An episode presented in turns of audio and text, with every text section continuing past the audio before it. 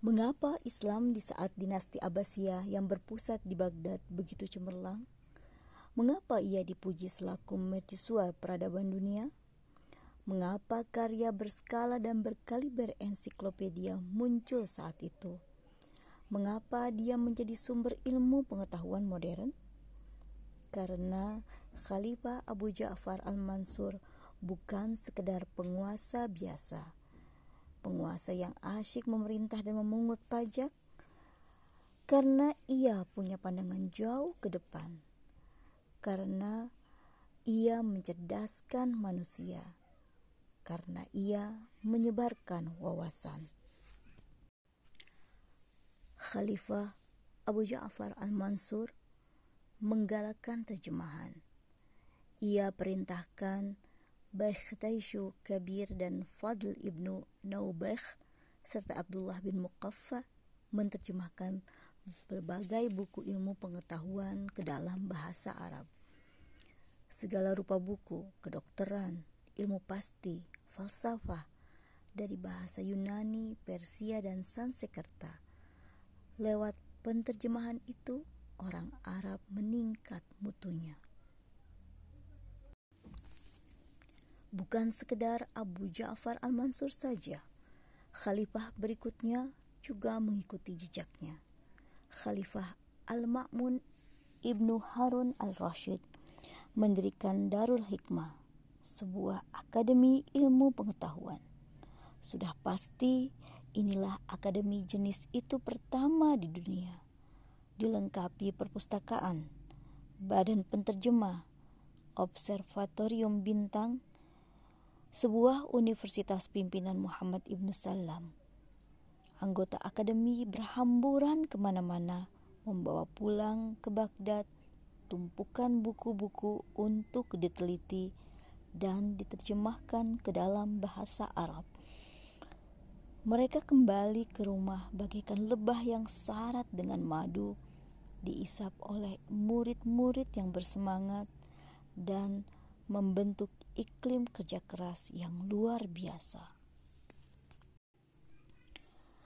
Memang benar, Hulagu Khan pada tahun 1258 Masehi menerobos masuk Mesopotamia dan dari atas kudanya memporak-porandakan Baghdad. Memang benar tamatlah dinasti Abbasiyah.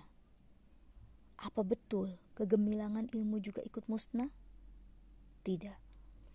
Gudang buku yang begitu banyak memang diboyong habis, tapi tidak dibuang ke comberan. Buku-buku itu dibawa ke Samarkand. Kota Rusia ini mengambil alih peranan Baghdad. Bahkan ditambah dengan teropong bintang dan Hulagukan memeluk Islam.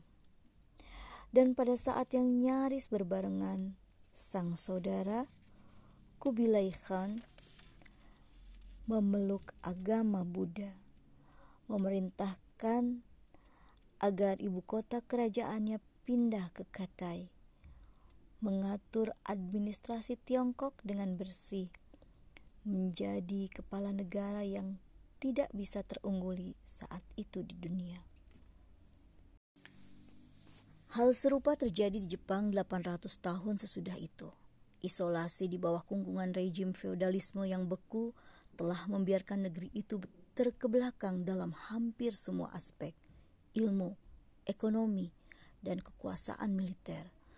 Ketertutupan mengakibatkan Jepang suatu masyarakat pikun berhadapan dengan negeri-negeri barat yang maju atas dorongan kelompok-kelompok pembaharu dari kelas menengah yang umumnya berpusat di Satsuma dan Choshu, fajar baru mulai menyingsing.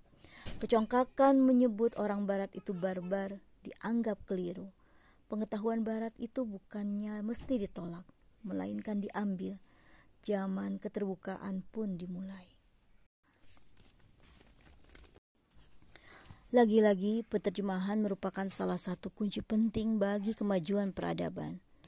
Apa yang dilakukan Kaisar Meiji persis yang dilakukan oleh Khalifah Abu Ja'far al-Mansur atau Khalifah Ma'mun Ibnu Harun al-Rashid 800 tahun lebih dahulu.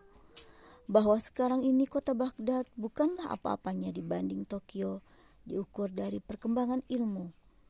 Jelas merupakan bukti ternyata betapa peradaban tinggi yang kehilangan dinamikanya toh bisa tercecer jauh di belakang.